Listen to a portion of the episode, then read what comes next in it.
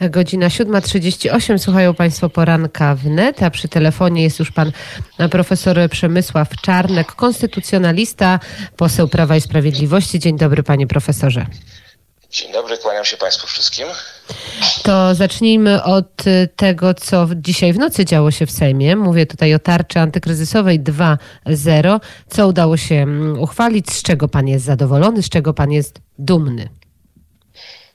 Dumny to jest dużo powiedziane. My wszyscy dzisiaj robimy wszystko e, przede wszystkim e, zarządem Prawa i Sprawiedliwości, zarządem pana Mateusza Morawieckiego, żeby e, wszystkim tym pracodawcom i pracownikom, którzy znajdują się w potrzasku, znajdują się w dużym kryzysie, w wielkich problemach ulżyć i żeby ratować te miejsca pracy, które, które no, rzeczywiście znikają. To jest zupełnie oczywiste, że koronawirus robi ogromne szkody w gospodarce, ogromne szkody u pracodawców. Stąd y, rozszerzanie tarczy antykryzysowej, stąd dostosowywanie jej do mm, kolejnych y, grup przedsiębiorców, bo są różni przedsiębiorcy. Y, są tacy, którzy mają dochody, są tacy, których dochody spadły, ale, ale funkcjonują, a są tacy, którzy, którzy, którzy funkcjonują ledwo co albo wcale. Więc dostosowanie tych, tej tarczy jest rzeczywiście niezwykle ważne. Ja się cieszę z tego, że rozszerzyliśmy te zwolnienia ZUS-owskie 50%, ale jednak to bardzo dużo rozszerzyć. Dla kogo, panie profesorze? Dla, dla przedsiębiorców, którzy zatrudniają od 10 do 49 pracowników, a zatem już nie tylko mikroprzedsiębiorcy do 9 pracowników, ale również ci, którzy mają od 10 do 49 pracowników, to 50% zwolnienie ZUS-owskie to są naprawdę y, ogromne koszty miesięczne, które schodzą w tym momencie całkowicie, nie tylko odsuwamy, ale zwalniamy ZUS-u. To jest jeden, przykładów tej tarczy, która w nocy została, e, została uchwalona. Ale też e, już w nocy żywo rozmawialiśmy z kolegami, będąc na głośno mówiących telefonach, bo przecież zdalnie większość z nas głosowała. Rozmawialiśmy szeroko o tych kolejnych 100 miliardach złotych, zapewne nad którymi będziemy się pochylać już w przyszłym tygodniu. To niezwykle ważne już, skoro e, organizacje pracodawców twierdzą wprost, że jest to ruch absolutnie znakomity, ratujący od miliona do trzech milionów miejsc pracy, to to jest właśnie ten krok w dobrym kierunku. Wszystko po kolei, widzicie Państwo, to nie jest tak, że można zupełnie swobodnie, tak jak sobie życzy tego opozycja, wychodząc i mówiąc na przykład, że zwalniamy wszystkich z ZUS-u, e, jak słyszałem na przykład od PSL-u i pana, to, pana Tyszki, no wszystkich z ZUS-u. No dzisiaj pracodawcy, którzy pracują e, i pracownicy, którzy pracują i którzy nie mają uszczerbku w dochodach, a są takie firmy, jest ich wcale nie mało, też mają być zwolnione z ZUS-u. No, pomoc musi trafiać tam, gdzie ona jest potrzebna i gdzie ona jest konieczna, bo budżet nie jest z gumy, więc to wszystko musi być przemyślane. Ja dziękuję ogromnie panu premierowi. Wiem, że pracuje 24 godziny na dobę niemalże, już nie mówiąc o panu profesorze Łukaszu Szumowskim, który nie wychodzi z Ministerstwa Zdrowia, czy pani Emilewicz, a my w ślad za tym rzeczywiście te rozwiązania. To są te ważne rozwiązania, o których mówi pan profesor. Między innymi premier będzie mógł, y, będzie mógł zarządzić dzień wolny od pracy.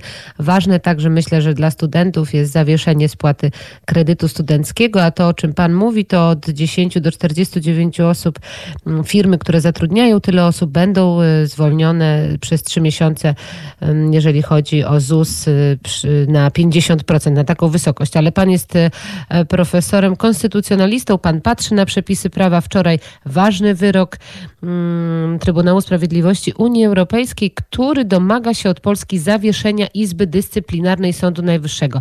Czy tak się stanie? Jakie są konsekwencje w takim razie dla działalności Izby i w konsekwencji później wyboru pierwszego prezesa Sądu Najwyższego, panie profesorze?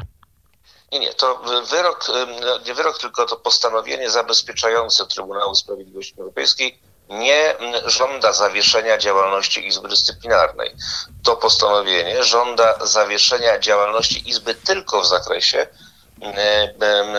procedury odpowiedzialności dyscyplinarnej sędziów. A pamiętajmy, że Izba Dyscyplinarna zajmuje się nie tylko odpowiedzialnością dyscyplinarną sędziów, ale również wszystkich e, innych czy wielu innych grup zawodowych prawników, jak adwokatów czy prokuratorów. To po pierwsze. Po drugie, zajmuje się również sprawami pracowniczymi sędziów Sądu Najwyższego, sędziów Naczelnego Sądu Administracyjnego, a więc to jest tylko jedna z dziedzin. Oczywiście najważniejsza, bo to jest najważniejsza dziedzina, ta, to postępowanie dyscyplinarne sędziów, najważniejsza dziedzina działalności Izby, ale jednak nie cała. To po pierwsze. Po drugie, to postanowienie zabezpieczające Trybunał Sprawiedliwości wcale nie żąda od Polski zaprzestania pracy w ogóle Izby Dyscyplinarnej i nie podważa statusu sędziów Izby Dyscyplinarnej. Więc w kontekście tego, o czym pani redaktor przed momentem mówiła, a zatem wyboru pierwszego prezesa Sądu Najwyższego, ono nie ma absolutnie najmniejszego znaczenia, jeśli w ogóle bralibyśmy je pod uwagę. Ale, co najważniejsze, My w ogóle nie możemy tego postanowienia brać pod uwagę, bo równie dobrze, proszę Państwa, Izba Dyscyplinarna mogłaby zawiesić Trybunał Sprawiedliwości Unii Europejskiej, albo Trybunał Sprawiedliwości Unii Europejskiej mógłby zawiesić sam siebie, albo mógłby spróbować zawiesić papieża Franciszka bądź prezydenta Stanów Zjednoczonych. Znaczy, bzdura, jaką wczoraj usłyszeliśmy z Trybunału Sprawiedliwości Unii Europejskiej, jest tak przeogromna, że y, niestety to już y, byłoby śmieszne, gdyby nie było straszne. Straszne jest dlatego, że y, najważniejszy organ wymiaru sprawiedliwości Unii Europejskiej, Trybunał Sprawiedliwości Unii Europejskiej, działa absolutnie z pogwałceniem zasad praworządności, przekraczając granice swojego orzecznictwa i granice kompetencji Unii Europejskiej. Jeżeli robi to Trybunał Sprawiedliwości Unii Europejskiej, to jest to przede wszystkim informacja bardzo zła dla Unii Europejskiej, dla całej Unii Europejskiej, nie tylko dla Polski w Unii Europejskiej, ale dla całej Unii Europejskiej, bo jeżeli najważniejszy organ wymiaru sprawiedliwości nie przestrzega praworządności i wychodzi zdecydowanie poza granice swoich kompetencji, to Unia Europejska idzie w tragicznym E, Unia, która ma straszne problemy dzisiaj, która, której e, e, wiarygodność jest absolutnie mocno podważona, bo przecież nie zdaje egzaminu w, w dobie kryzysu. Włosi chcą z niej wychodzić, Wielka Brytania właśnie ją opuściła. Unia, która jest rozchybotana straszliwie, zachowuje się jeszcze w ten sposób w sytuacji, kiedy mamy koronawirusa, kiedy walczymy z najpotężniejszym kryzysem w Unii Europejskiej i w świecie od 100 lat, a może w ogóle w historii, Unia nie przestrzega wiążącego ją prawa traktatowego. Panie profesorze, skandal, panie profesorze. To I to jest bardzo tragiczna informacja dla Unii Europejskiej. To co w takim razie zrobi polski rząd? Y, jakie będą działania polskiego rządu? Jakie powinny być działania mm, rządu pana premiera Morawieckiego?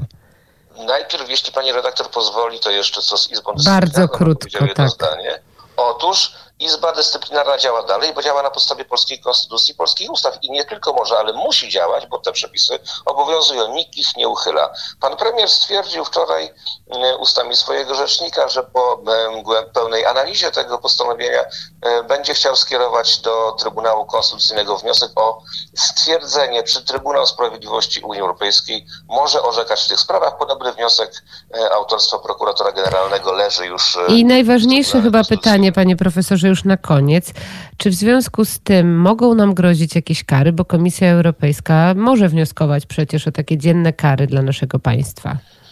E, szanowni Państwo, e, nie mogą nam grozić żadne kary, dlatego że nie mogą nam grozić kary na podstawie przepisów, których nie ma, że kary mogą być tylko tam, gdzie rzeczywiście nie przestrzegamy przepisów prawa Unii Europejskiej, a my przestrzegamy wszystkich przepisów prawa Unii Europejskiej. W związku z powyższym kary na nas skutecznie nie mogą być nałożone. E, tyle kropka, jeśli chodzi o ten temat. Pan profesor Przemysław Czarnek, poseł Prawa i Sprawiedliwości, konstytucjonalista, który zna się na przepisach prawa, był gościem poranka wnet. Dziękuję za ten komentarz. Ogromnie dziękuję i życzę Państwu wesołych świąt, radosnych i spokojnych, za domowym oczywiście.